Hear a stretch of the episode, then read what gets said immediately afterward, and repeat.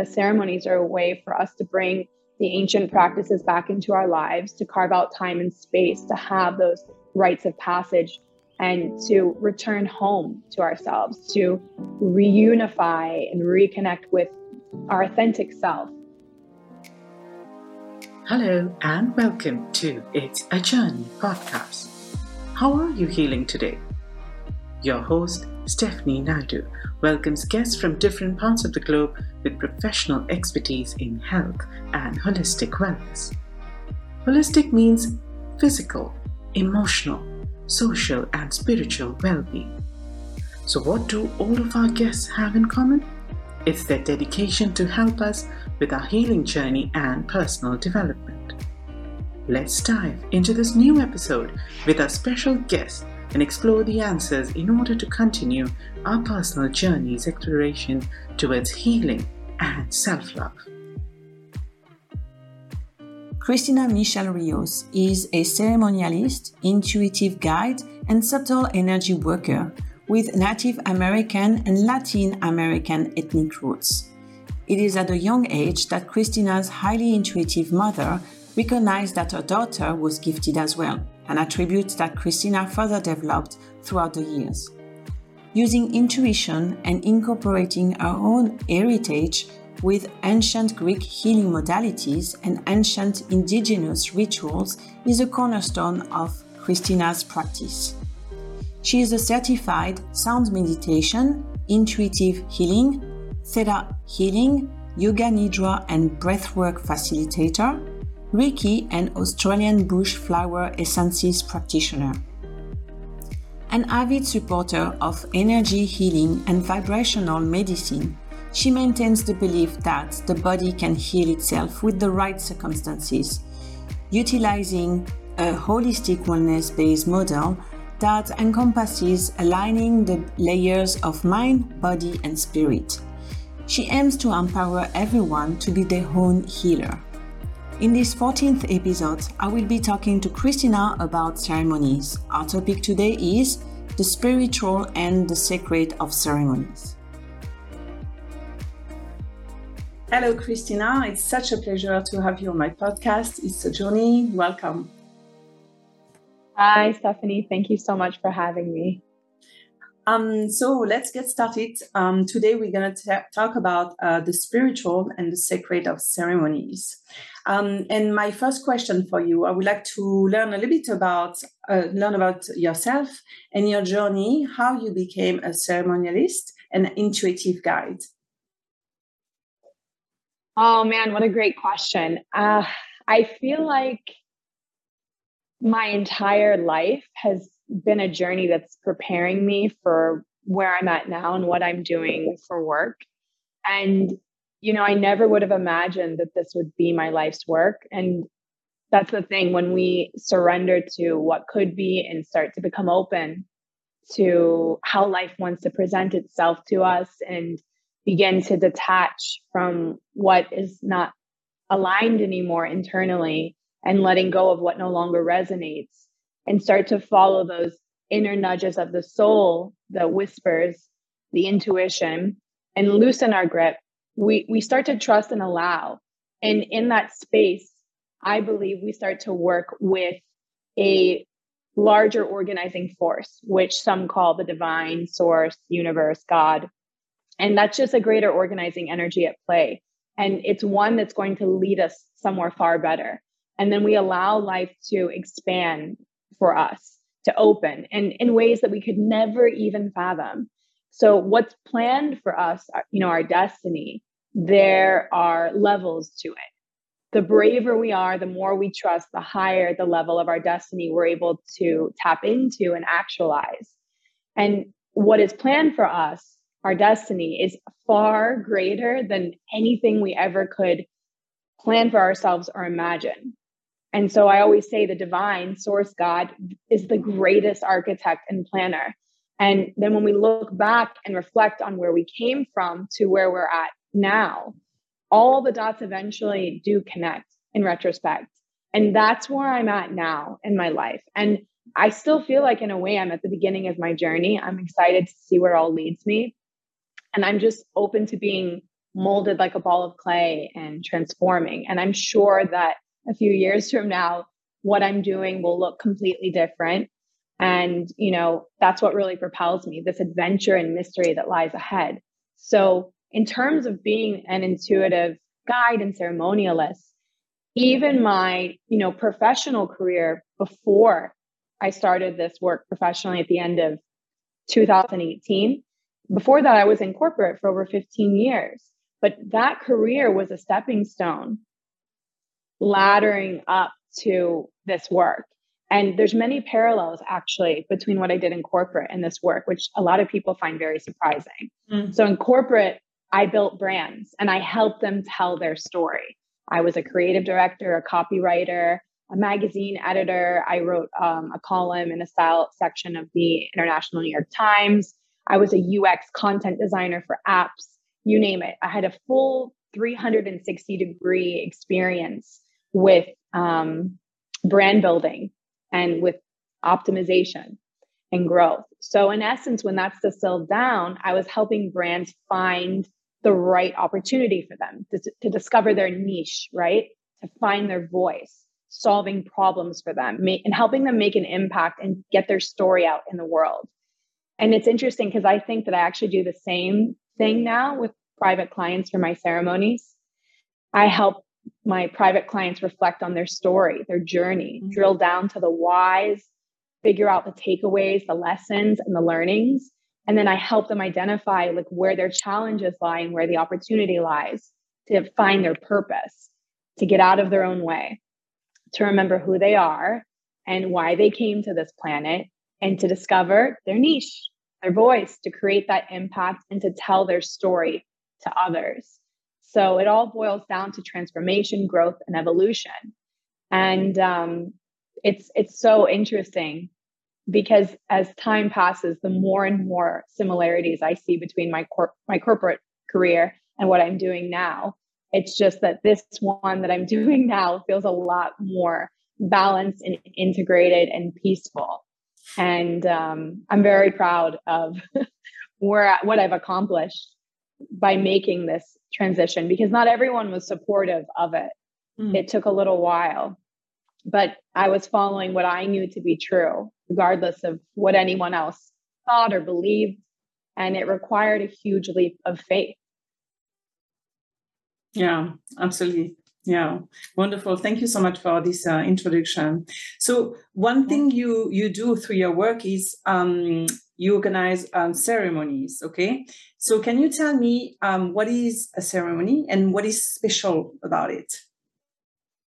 Okay, so that word ceremony mm-hmm. it has a lot of different meanings, especially in our modern Western world, right? Yes. And the term ceremony is with the modern Western world is very different from the way that I'm utilizing it. Mm-hmm. I use the term ceremony and ceremonialist because of my ancestry and my heritage, which is Native American and Indigenous Latin American. My work is very much in honor of my ancestors and an homage to them. I'm very connected to them. They're a huge part of my why, which increases more and more with time. And because, you know, this work that I do it lives in my blood, in my DNA. And I'm just simply remembering that ancestral wisdom and knowledge and I'm activating it. They're ancestral gifts. I'm just reclaiming them. So that's part of the reason I use the word ceremony. So ceremony in, you know, the indigenous cultures, it's part of when the physical and the spiritual are brought together to be married and to work as a team the body and the spirit must heal together. They must be unified for us to be whole and feel balanced. And so there's so many types of ceremonies and indigenous cultures and tribes that help us connect with, you know, spirit, the creator, the divine, the universe. And at the end of the day, they're seeking to strengthen a person's connection to both the physical and spiritual world, to be more embodied, to be more integrated, to promote healing, clarity, to mark significant moments in lives, like life's uh, rites of passage, for example, or for remembrance or gratitude, for example. There's ceremonies for, you know, when obviously for birth, but for also naming either a baby or naming an adult. You know, giving them a, a title like, the, you know, the wise sage, the, the medicine man or woman, um, for death, for all types of loss and grief, for transformation, for marriage, for um, stepping into adulthood, coming into your own, for vision quests, for the rain, for the harvest, for the new moon, for the full moon, to honor emotions, to hold space, to cleanse energy. There's so many different types of ceremonies that exist, and we've really lost touch with this ceremonial essence in our modern lives. Yes, we have weddings. Yes, we have funerals. But, and yes, we have birthday parties, for example. But there's so many more very important pivotal milestones that we no longer honor. We've lost that, that magic. We really have. And so for me, the ceremonies are a way for us to bring the ancient practices back into our lives, to carve out time and space, to have those rites of passage and to return home to ourselves, to reunify and reconnect with our authentic self. So, our authentic self is who we were as a soul, who we were at birth before the world, society, our families imposed conditions on us and altered and perhaps even had us disconnect or forget certain essences of our authentic self.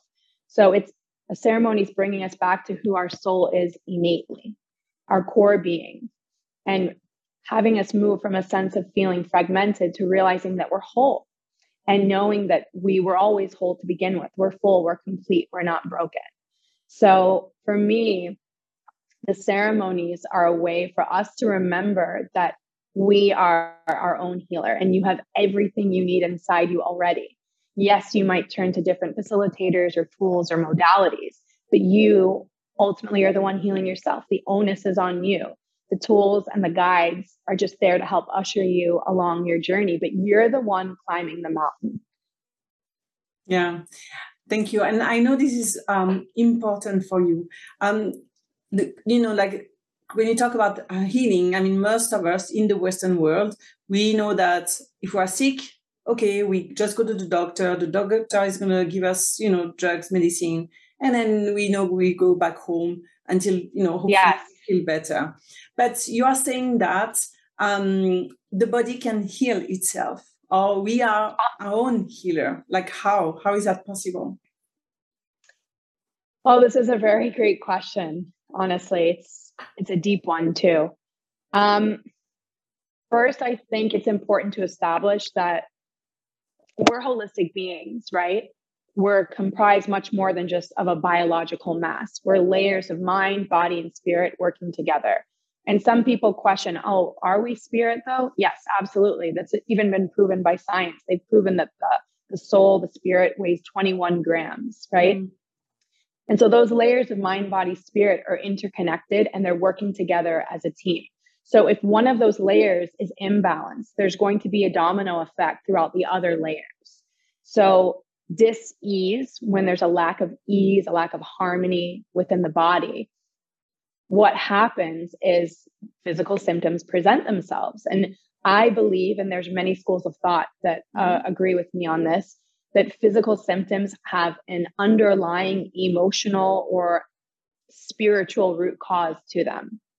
And symptoms will get louder and mm-hmm. louder as time progresses. They might start out as a, a, subtle whisper, but essentially the body is this alarm system and it will gradually create more obvious physical symptoms to grab our attention because our body is innately wise. So symptoms are not something for us to mask or to um, silence, which is how the modern world has treated them. You have a headache, yeah. you take a, a Panadol, right? Absolutely. Yeah. So so we see the headache actually as the problem, but actually the headache is a signal, mm. right? If you have a fire alarm going off in your house, yes, you want to shut the fire alarm off, but you also want to make sure there's not a fire, mm. right? You want to understand why did the fire alarm go off? You want to inspect. But what we're doing in modern life is we're just like, let's unplug the fire alarm and pull out the, the cable and not inspect. Yeah. right? Yeah. Absolutely. So the headache exists, let's say, for a, a deeper rooted reason. For example, maybe you have a lot of stress. Maybe you're overthinking. Maybe you're exhausted. Maybe you're dehydrated. Maybe you're lacking proper nutrition. Maybe you're not grounded in your body. Maybe your posture needs to be corrected and it's your spine and your neck they're out of alignment and maybe you need to go and, and get some sort of you know physiotherapy for example right so the understanding that once we get to the deeper rooted issue of why that physical symptom exists we can in many cases alleviate or lessen the physical symptoms right? So secondly i want to establish that everything is energy which is an einsteinian theory. You know everything is moving everything is particles in motion. Under a microscope all cells are vibrating because we're vibrational beings. When we have any sort of disharmony or dis-ease present itself it's due to also a deeper rooted vibrational energetic disharmony so when we're able to heal ourselves we reclaim and recultivate vibrational harmony throughout the mind the body and the spirit holistically which is where the fields of energy healing and vibrational medicine come into play. And there's significant findings and also case studies that show how chronically ill patients suffering from cancer, for example, or mm-hmm. Parkinson's can heal themselves with the assistance of facilitators, of course, and they can locate where the disharmony is located in the mind, body, and spirit and work to restore it because they start to take responsibility for understanding that this is occurring for a reason it's there's a deeper rooted purpose behind it and they start to also cultivate a sense of responsibility which is a tough one to swallow and so let's say you know nutrition environment mindset these all play a huge factor in our our well-being in mind mm-hmm. body and spirit and this is actually the indigenous philosophy of life how mm-hmm. they've always lived since ancient times and what I believe is, is happening in modern day is we're starting to gradually gradually return to these ancient practices, which many times are indigenous, because we're realizing that what's happened with modern medicine is helpful to a degree, but it's not getting us fully over the finish line, unfortunately. There's more, there's something missing, right? And I see that increasingly with my clients. Um, and it's interesting because modern diagnostic tools now and technical equipment are finally able to start proving these theories that are ancient and indigenous in essence. So the diagnostic capability has finally caught up with the ancient indigenous wisdom. So we can now prove what the indigenous knew all along. And you know that will only continue to develop and become more apparent as time goes on. It's a a part of returning to our ancient roots and ancient future. And there's so many books written about this, mm-hmm. and the authors are able to break down the science far better than I can. Mm-hmm. But I would recommend for anyone watching this that's interested sure. in really digging in deeper, yeah, is um, Bruce Lipton, The Biology of Belief. Joe Dispenza, who's incredible. You can, you know, listen to podcasts, you can watch him on YouTube, you can read his books, You're the Placebo, or breaking the habit of being yourself. And then one of my favorite textbooks is Vibrational Medicine by Richard Gerber. Um, it's incredible. It breaks down the science in a very, very clear way. And it's, I think it's about 800 pages, the book, and it br- goes through all types of modalities, all types of case studies for the last 20 or 30 years minimum. But, um, you know, it's incredible how powerful our mind really is. And our human beliefs, they will perceive negative or positive environments that they're in. And that helps a person determine which genes need to be activated for, for any given situation they're presented with. So you can think of genes like a program on a computer, mm-hmm. and then the programs are divided into two types. The first type, it relates to, to growth or reproduction, evolution. And the second type relates to protection. It's very simple. So when a cell is going to encounter nutrients and stability, the growth genes are activated and then utilized. And then when a cell encounters toxins or toxicity, the protection genes are activated and then they're used. So when a human is encountering love and you know support, growth genes are activated. And when a human encounters fear mm-hmm. and stress, protection genes are activated. So the negative perception is activating those protection genes. And then the body actually is programmed to switch to a fight or flight response. So when we're stressed, when we're worried, when we're anxious, when the sympathetic nervous system is activated, we're in this fight or flight mode. And then the blood flow is directed away from the vital organs to the limbs, to the arms, the legs, because we're activating survival mode. The limbs are used for running or for fighting, for literally protecting your life. And you can think of evolution in our days as cavemen and women. Mm. If we're trying to outrun a tiger or a lion, for example, the legs are going to be more important in that scenario than, let's say, reproduction or immunity or our nervous system. So you can understand that there's a different priority needed, right? So, yeah. stress, anxiety, depression, worry, this actually impairs the immune system and the nervous system. And it can lead to many serious disease, diseases or chronic illnesses developing if you're going through enough of that regularly enough and exposed to it routinely and you're not working to overcome that stress and depression and you're not working and creating you know tools and support systems in your life to help you re-regulate yourself right? So when you're, you're perceiving that negative environment the immune system is neglected as are the vital organs which actually can also make us less intelligent less clear-minded and less um, emotionally stable right? So the part of the brain um, that's relevant to reflexes for example is prioritized in that fight or flight mode over the part of that's relevant to like memory and um, functions that are going to regulate our mood. So, but when we're when we're in the opposite, when we're perceiving a loving environment and we feel safe, mm-hmm. the body's activating growth genes and nurtures the body. It restores our systems and our functions. And there's countless studies on this, right? Mm-hmm. Like in Eastern European, there's been orphanages where children were given lots of nutrients tons of nutrients, everything to survive, right? And thrive, apparently, except they were receiving little to no love, little to no uh, physical touch and affection and words of encouragement.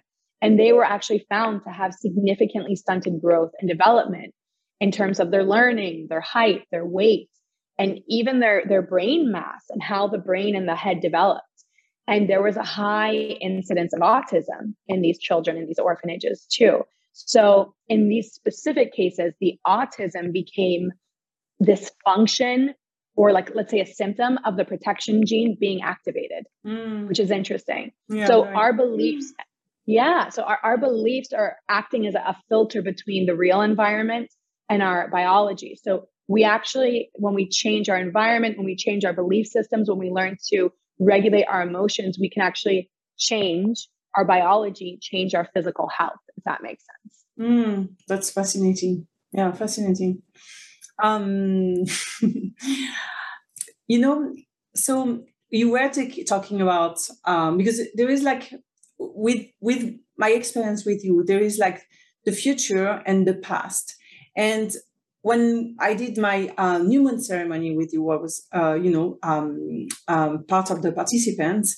Um, I, I found it very fascinating that you tap into your ancestry you know and and so even though like we are in a world when technology is like putting us forward forward forward all the time you are you are tapping into something in the past so how can you connect with both or sometimes do you have to disconnect from one to give a little bit more to the other and i found really interesting that you are I, I feel that you are able to balance that living in a modern world with this linked strongly to uh, your ancestors.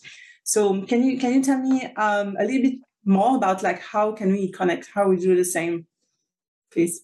Yeah, absolutely. Thank you so much. It's such a beautiful um, compliment and reflection that I receive so gratefully. Um, you know, I think that in our modern lives, we're very much focused. If, if you look at a tree, let's mm-hmm. say, right? In our modern lives, we're focused on the leaf and the flower. But how can we have a blossoming flower or a healthy leaf if the branch isn't well and we don't have a connection with the branch or with the trunk, or even better yet, the root? If the root is rotten and severed and there's a disconnection from that root, how can that tree thrive and blossom mm. and grow into its greatest expression? It can't. It's not possible. And so that analogy, I feel our, our ancestral practices, our ancestral rituals, who our ancestors were, where we come from, is that root. It's so important. And we've really lost connection with our roots. And we might say, oh, no, I know my roots. I know that I'm, you know, uh, French or I know that I'm Japanese. Yeah, but go a little bit deeper. That's not the root. That might be the branch, right? Mm, mm. And um, our ancestors have a plethora of wisdom and gifts that mm. we're able to tap into. It's literally stored in our DNA, as the field of epigenetics proves, and we're able to tap into that and activate that. that. And it's kind of like a superpower once we start to work with that and mm. develop it. Um, so yes, we need the the modern medicine, we need the modern technology, but not at the expense of disconnection and the severing of our roots. We need both to work together as a team. And so for me, my ancestors were um, indigenous Latin and Native American. Mm-hmm. I have a I'm, I have a mixed ancestry, but I'm going to focus just on them for right now, mm-hmm. the indigenous side. So as I've progressed further in my own healing journey and you know my work as a facilitator i found myself being more and more drawn to my ancestors and this isn't from a cognitive place it's from like an, an inner calling and pull of my soul mm-hmm. and i connect with them through through prayer through rituals through meditation through dreams um, and they come to me i i call to them mm-hmm. and as time progresses i'm just learned I, have just been drawn to learn more about them yeah. and to discover what they did and how they did it and, you know, due to colonization, many of the indigenous cultures were actually forced to abandon all of their practices, tools, and rituals. And it wasn't a choice, it was a means of survival. Yeah. So I've in, I've just increasingly felt drawn to revive those tools in my own personal practice and in my work with clients. And if you think about it, like before the country lines were drawn on a map, like let's put this line between France and Germany and between Spain and Italy. Before that, if you go deeper, there's a time when we were all tribes. Mm. That's what we were drawn to. Like, and we were just slapped with these different country labels. But we come from tribes and we have tribal practices, which some might define as primitive, but they're very far from that, you know? And as I was saying before, modern science is proving that these practices and rituals the indigenous used for thousands of years are effective after all. That's also a huge part of Joe Dispenza's work and many of the you know, like leading uh, even um, quantum science and quantum physicians now are discovering that. And these practices, they help us cultivate a connection with self, with our ancestry, with the earth, with the divine. So for me, like my question to myself and to clients and to friends is, who were you before this, you know, concept of colon- colonization existed as a paradigm, mm-hmm. this construct, before the homogeny was created? Even this concept of whiteness no one's actually white. That's a fake term that was created by colonizers to create a sense of like unification and superiority. But actually, no one is. We're all from different tribes. We all have, you know, unique expressions and ancestry. So, what tribe do you originate from? What were your ancestral ways? What did they, you know, practice in ceremony? What did they value? What were their belief systems? What did they eat? How did they live? how did they commune with the earth, with spirit, with one another? So I think it's important to start to reflect on that. And it might not be something you can Google, but it also might be something you can Google. It might be something that you can pray about, you can meditate on. You might journal on it, and things might just start to come to you. Different, you know, visual scenes. You might hear things. You might feel things. You might have an intuitive inner knowing which is opening up your your clairs, right? There's clairaudience, clair sentence, sentience, clairvoyance, for example, which we all have access to. And it's really incredible. You might actually practice a ritual and it might feel familiar to you, but you've never done it before. Mm.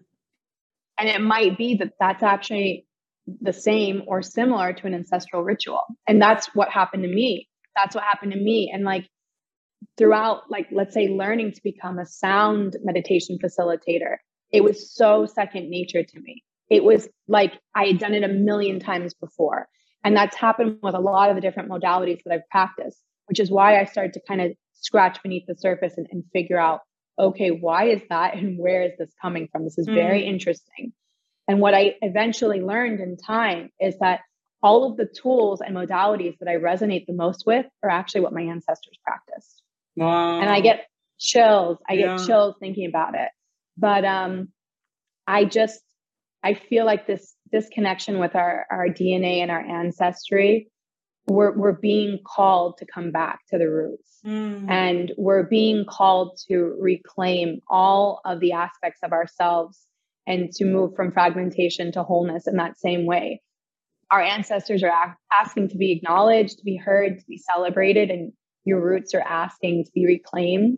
And i really hope that we are all able to start to remember the tribes we originated from our ancestors that sacrificed so much for us and you know that we're able to start to open to and you know develop that ancestral wisdom. Because like i said before it is truly a superpower you know? Mm. yes. And we can all access this information. I'm no one special at all. Um, i was raised outside my ancestral lands and disconnected from my roots for so long i actually had shame over um, my indigenous roots and, and being mm. Latina for a long time due to the societies and the cultures I was raised in, unfortunately. So that was a whole healing journey in itself. But this is something that we are meant to work through and connect with. And, you know, even if you don't necessarily know the specifics of who your ancestors were, maybe you were adopted, even that's a huge one that yeah. I've seen repeatedly. Your ancestors very much know who you are and are waiting to be acknowledged and waiting for you to invite them to connect. And they're they're guiding us every single step of the way kind of like a spirit guide. Mm, that's very interesting. Um, christina can you tell me how like how do you guide your your clients to to go back to the, the ritual that you know they had linked to their ancestors? How do you do this work? If you could give me just um, a few example without being like, of course, um, too specific. We don't want any names or anything. But how do you do that? So first, I usually will guide them through a type of breath work and then a meditation, so they can start to set that intention. The setting the intention is the first part, and being open. And from there, I have different rituals I use with sacred smoke to cleanse mm-hmm. to call in the you know divine source creator for for for protection and also to help guide the the ceremony. Because that work can't be done without the divine on our side right? And then from there in the meditation i will either have them visualize or i'll have them you know speak in their mind to their ancestors or call to them. And i leave a lot of space because it's individual to each person. It's very much tailor made to each person where they like if someone's adopted and has no clue what their ancestry is versus if someone can you know trace their family tree back many many generations which is what i see with with uh, middle eastern clients which is fascinating. They have these beautiful scrolls and they can go back sometimes thousands of years. That's a little bit easier sometimes not always mm-hmm. but for them to start to uh, visualize and speak to their ancestors and from there, I'll have them come out of the meditation and journal what came to them. But it's it's not um, a, a one time thing. It's not you know this instant gratification, quick fix. It's a journey and a process that that happens in layers and requires patience and surrender and letting go. Because if you hold too tightly and grip too much, you can actually prevent it from coming in. Yeah. Entirely. Yeah. and sometimes my clients maybe they won't have anything come to them in the meditation. Mm-hmm. or maybe it's something very small but maybe later on when they're away from me they'll have something come to them in dreams. Mm-hmm. or they'll have something come to them in journaling where they just are like I, I couldn't stop writing. It was like all this information came streaming to me. So i like to leave it open and have them release expectations and you know surrender to however it's going to present itself and when it will present itself. Maybe it will happen in a day maybe it will happen in a year. We yeah. don't know right um, and but i i use all of the different tools and modalities that have worked for me mm-hmm. in my ancestral healing journey for my clients so the sacred smoke the different indigenous rituals that are earth based um, sound meditation the breath work with aromatherapy sometimes also flower essences. Mm-hmm. Um, sometimes it's also chanting, you know, mantra or singing songs. And maybe sometimes it's it's movement or tapping on the body. It's intuitively guided and led. Um, so I don't even know what I'm going to do with the client many times until they're in front of me, mm. and and I understand what we're working with and what's needed in that moment. Um, but I hope that answered your question. Yeah, absolutely, absolutely. I think it's. I found it very um, interesting and beautiful at the same time. I mean, you know, it's like very mysterious, but it's also beautiful. And um, and um, I, I I kind of like understand when it doesn't come the first time because, like, for example, I'm a very logical person, and sometimes for me, yeah, I need to have like it's a little bit more difficult to have like the intuition, you know, like the, okay, let's the awareness. I'm getting better, but it was a complete journey for me. So sometimes, yeah, it takes time, absolutely. But I'm sure it's like there are so many treasures behind that. Um, yeah, and yeah. there's a there's a whole rewiring of the brain that has to mm. happen if you think about it because and i mean we're very much left brain in society we're all about like analysis and mm. cognition mm. and action and doing but in order to have these experiences we need to really activate the right side of the brain and we need them to have to come into coherence with one another we need both for sure mm. but with these um, ceremonies we really need to allow the the intuition, which is in the right brain hemisphere. We need to allow the intuition to drive the car.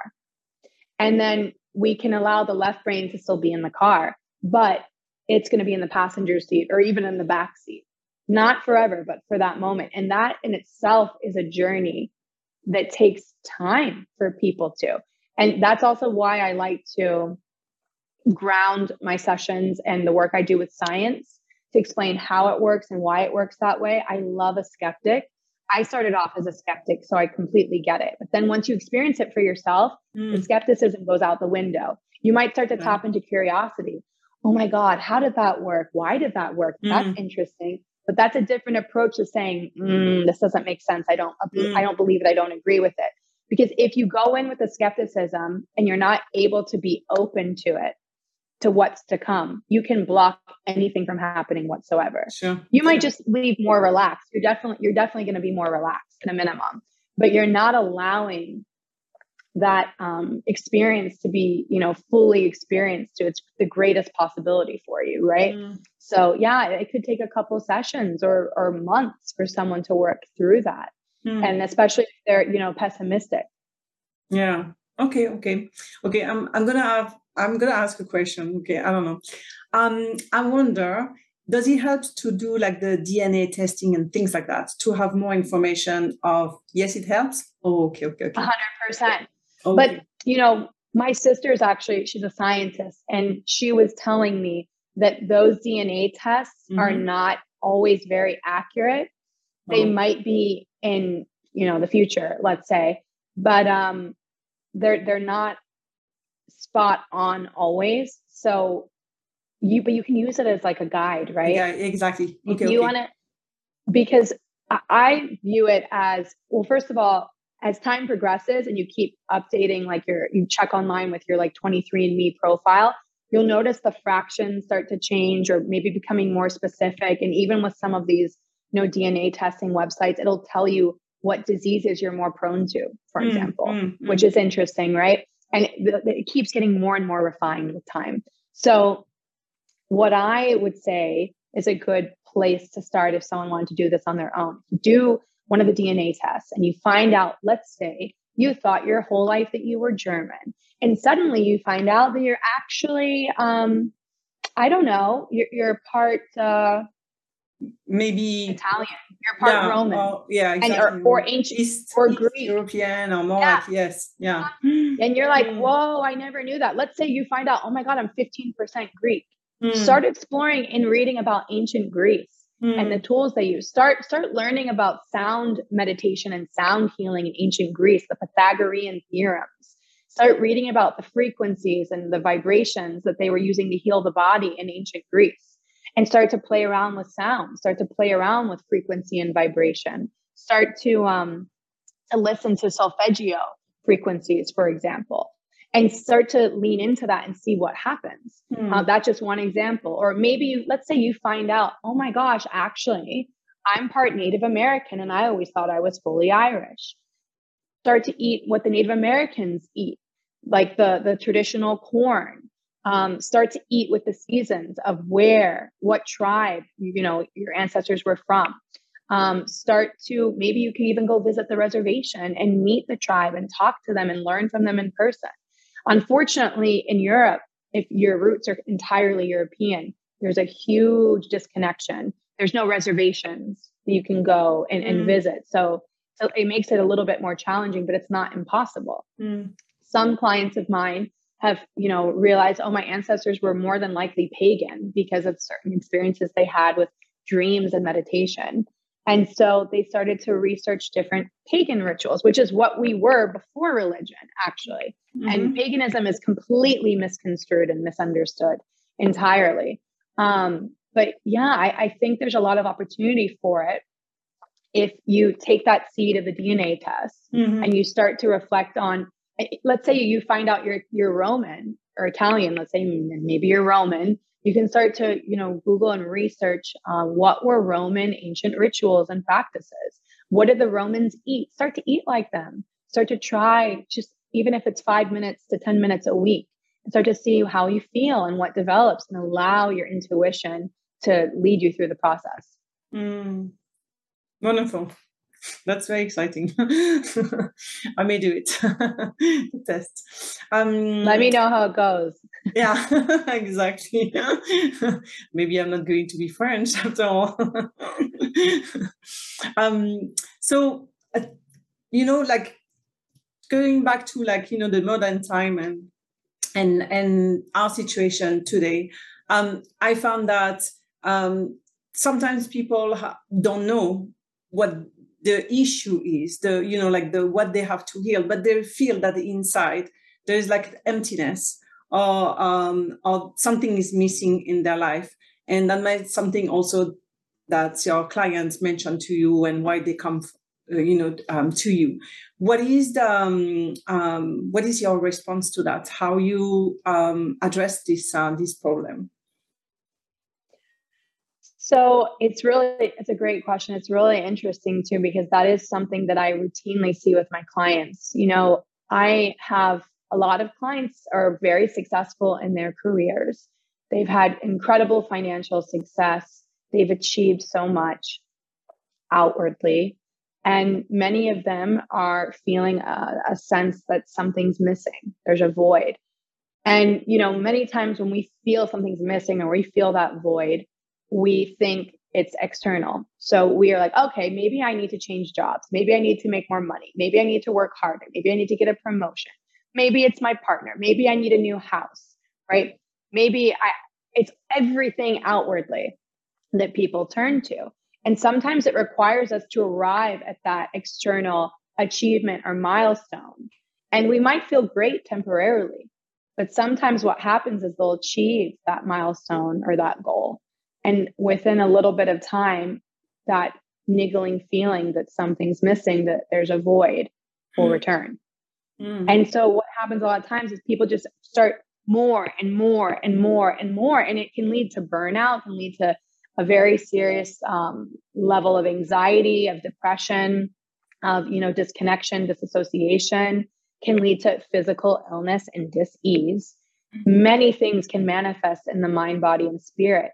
But really, what's happening, that feeling that there's a void and that there's something missing, is because there's a lack of connection with the inward, with the mm. internal world, which is spiritual and emotional, and it's also physical because it's listening to what the body is saying. Why does that body have that symptom? Where is that symptom coming from? What does the body want to communicate with us? What does the body need besides the workout, besides the massage, besides all of these external things. The body needs things internally too. And um, what do we need emotionally?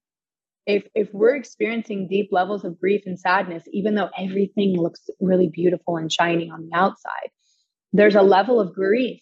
There's a level of grief that the body's asking to process. Grief is any sense of loss. The body's asking to really go through that sadness and to, to work through it and release it. But what happens a lot of times is because we're so busy and preoccupied with achieving, we suppress, we stuff, and we push things down and stuff them down inside us, mm-hmm. which many times is why the void and the feeling that something's missing starts to exist. Similar to when we feel overwhelmed, too. Same thing. It's because there's something inward that's asking to be addressed and to be felt and to be heard and to, to be seen. And then when we look at the spiritual layer, many of us are lacking a connection with our soul, with our spirit. And so, even if we have the most incredible physique, we're in great, you know, health, and where our mind is laser sharp, and we've achieved so much outwardly. If we are lacking that connection with the spirit and the soul, we are out of balance, and there is a level of disharmony. Mm-hmm. So we will 100% feel that void and like something is missing. And many times, and that's all it is, is that there's, that, there's actually just this lack of a reverence and even a knowing that we have a soul and how to connect to it, how to speak to it, how to, you know, start to cultivate that relationship. So that's something that I routinely see with uh, friends, with family, with clients. It's not simple. It's it's complex at the same time. But through the, the rituals and the work that I do, I help them remember that they're actually not a human, they're a soul.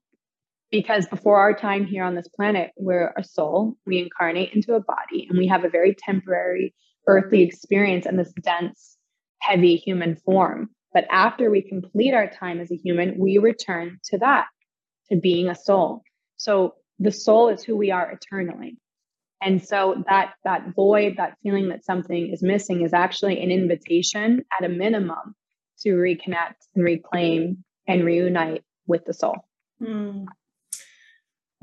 You know, when while you were talking, um, it made me realize that, well, isn't it what society, our parents did ask us, you know, to do, like get a job, get them a pretty house, um, you know, uh, sometimes some of our parents, some generation, they say, okay, how are children? Or they, that's that's what we are all like, you know, um, kind of like um, we, that's Program. what we've been told. Yes, exactly. Um, but there is no space ever to where's the part where I say like, oh, this is the part how to achieve that while you are connecting with your soul, while you are still true to yourself. You know, there's uh, there is not such a thing. I mean, in many cases, yeah. all, all, although mm-hmm. I'm sure that some families they do. Um, but yeah, I find it very interesting. So I guess the voice is like something that comes back often to into many of us because we haven't been, you know, taught to how to leave space for that. A hundred percent. And you know, um, one of the things that really inspires me and has me look on at life completely differently is the concept of death.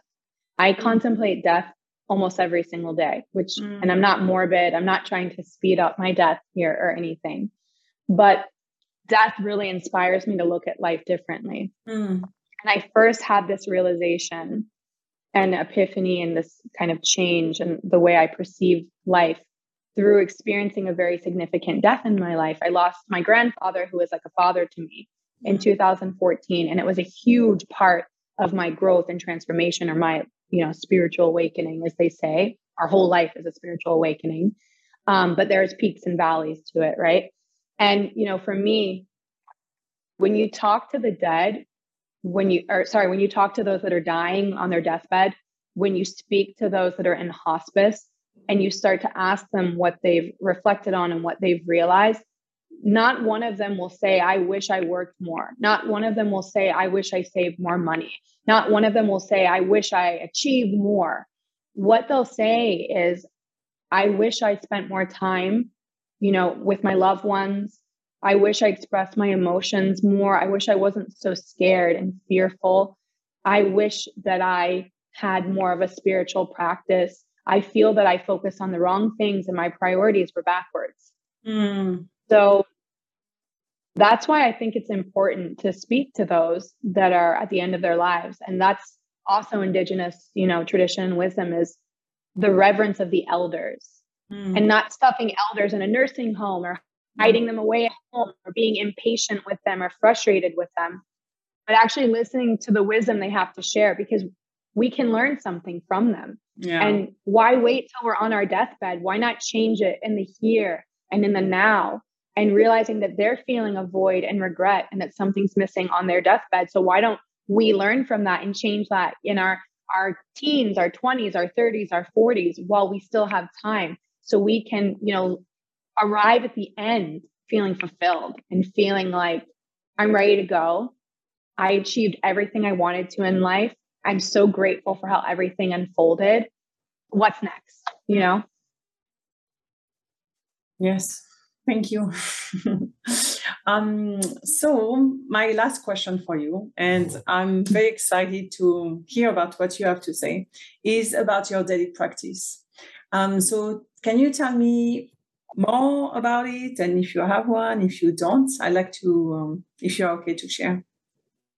Yeah, absolutely. So, my approach to my daily practice is very different from probably what many other people who do work similar to mine would would would say or would recommend. I really believe that we're meant to follow what works for us and our own intuition. There should be no rules or no dogma especially with your spiritual practice. This is something that's very free and very open and very unique and individual to you and what you need. Mm-hmm. and also if you're familiar with human design um, if you're not familiar with human design, I really suggest to anyone watching this to go look up what is human design, to look up your profile. You need your birthday, your birth time, and where you were born to look mm-hmm. it up. And it's there's different energy types, right? To teach us more about ourselves. And I'm what's called a manifesting generator. So, what's a manifesting generator? We are the multi hyphenates of the planet we're meant to have our hands in many different buckets and have many different practices and many different hobbies and passions. And that's very much how i am. And so my my daily practice is a reflection of that. There's no rules. I'm quite rebellious and i have been since birth. That's the essence of my soul.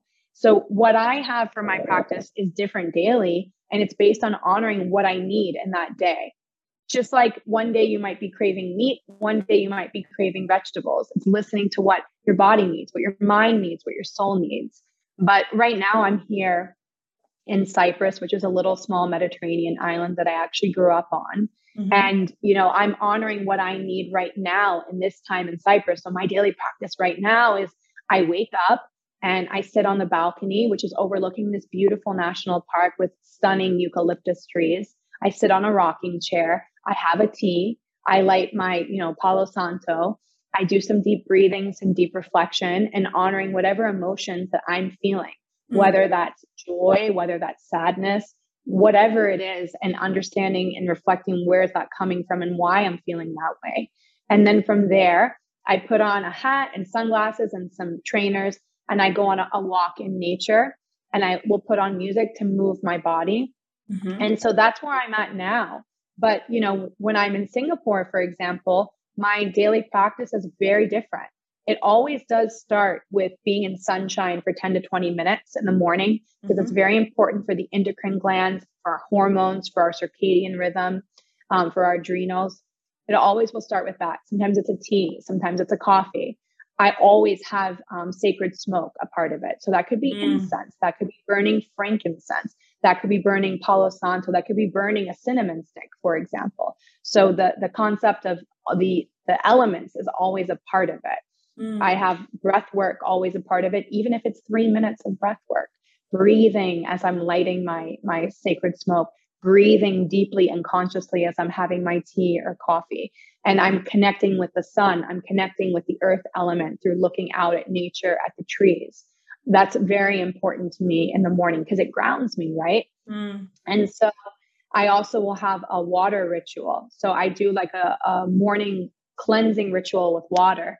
And that's literally just my hands, my arms, um, my my mouth, my nose, my face, my crown of my head, my feet, and that's a very ancient um, Sufi and Islamic um, ritual washing, which is called wudu, and it's it's incredible. And every single ancient culture and even religions in modern times, they have water cleansing rituals. What is baptism, for example? Mm. Or you go to you go to Bali, you have all the um the uh the different you know water temples for yes, example right absolutely. yeah yeah it's mm. you, go into the catholic church you you you dab the water you do the cross right mm. it's a very big part and water has a really divine intelligence to it and ability to purify mm. so i always have all of the elements i have the fire with oh, the you know okay. burning something i yeah. have the air with mm-hmm. burning something i have the air with the, the smoke I have the water with my cleansing ritual, which my cleansing ritual takes literally like one minute. It's very mm-hmm. fast.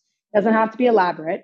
You can even program a cup of water with an intention for the day. Maybe you're feeling scared and you want to program your water with courage. Mm. You speak that into the water and you drink it, right? So the water element. And then, and that was we go fire, air, water, and now we're back to earth. So earth is getting in nature, moving your body, um, even looking at nature. Very important, being surrounded by plants. So you have those four elements. And if you want to tie in the fifth, which is ether, which is the soul, the spirit, it's finding what helps you remember and reclaim your soul and your spirit. So my tools and modalities are such a big range because it's all the different tools and modalities that I'm um, certified in, mm. but also different ones that maybe I'm learning or dabbling in because I love to explore. And I just think that our, our daily spiritual practice shouldn't be imprisoning. It should mm. allow us to be creative and to connect with our inner child and, you know, allow us to evolve and expand and grow. Um, and I don't, I don't agree with boxing us into having the same thing every single day. And a lot of people would completely disagree with me on this, and that's fine to each their own. Absolutely. Wonderful. And I, you know, each time I have I ask this question, I have so many different answers, which I love. You know, as you say, like everybody does it in a different way. Um, but I love that um, each of my guests share, and I absolutely adore yours with the, the elements. It's um, it's so beautiful, super. Thank you. Thank you so much. Thank you, Christina, for joining me today. Um, and um, I really enjoyed the conversation. Thank you so much for having me. It was such an honor. And I just wanted to commend you on the questions because they were so thought provoking and deep. And they actually really challenged me as well to, you know, conceptualize things and connect dots. And I think it's it's really a, a rare gift to be able to ask good questions. So I appreciate you, Stephanie. Thank you. Thank you so much. Thank you. Thank you. You can learn more about Christina on Instagram at Christina M. Rios, on Facebook at Christina Michele Rios, and on our website www.christinamrios.com. If you didn't have time to write everything down, no worries. All the links, as well as the books and resources recommended by Christina in this episode, are listed in the description section on our YouTube channel at Ujjivati. Thank you to all our listeners and see you very soon for more on healing, self love, and your personal journey. Thank you for listening and for taking time for yourself. If you enjoyed this episode, please subscribe to our podcast, share this episode with others on social media, or leave a rating and a review.